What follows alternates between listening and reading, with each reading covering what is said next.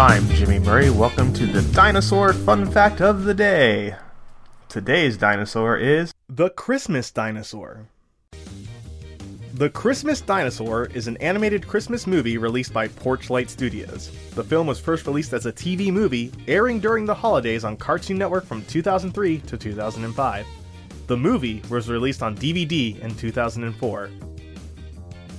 The film opens on the mailman delivering a package for 10 year old Jason Barnes, which is revealed to be a present from his Aunt Tess. His parents forbid him from opening it until Christmas after he and his little brother Tommy ask if they can open it. At night, Jason starts thinking about what is in the mysterious box and vows to find out. He believes it to be a Robosaurus. Over the weekend, while Tommy is watching Adventures of Cozy Cub, Jason sneaks the present up to his room and opens it, only to discover a petrified dinosaur egg inside. His brother comes in and asks about it as Jason tries to figure out which dinosaur the egg belongs to. The egg mysteriously rolls downstairs, causing Jason to conclude they should wrap it back up. As they attempt to put the egg back in the box, they discover the egg is not petrified and is hatching. Inside is a baby pterosaur, which they give the name Spot because of a large green spot on his back.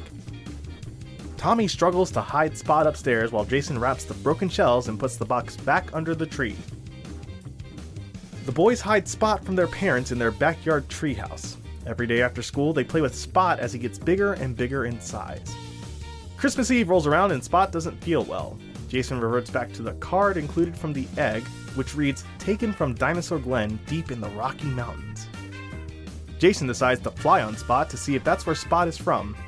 Hidden behind a waterfall is an untouched dinosaur sanctuary that is supposedly Spot's home.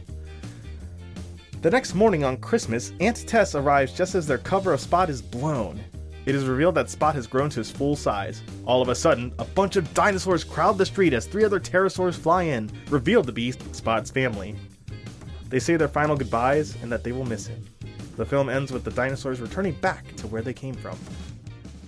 Don't forget to tell your parents to send us their suggestions and yours to at the Jimmy Murray on Twitter. I'm Jimmy Murray. Thanks for listening to the Dinosaur Show on the Kid Friendly Podcast Network. Music by Kevin MacLeod, Executive producer Chris Krimitsos.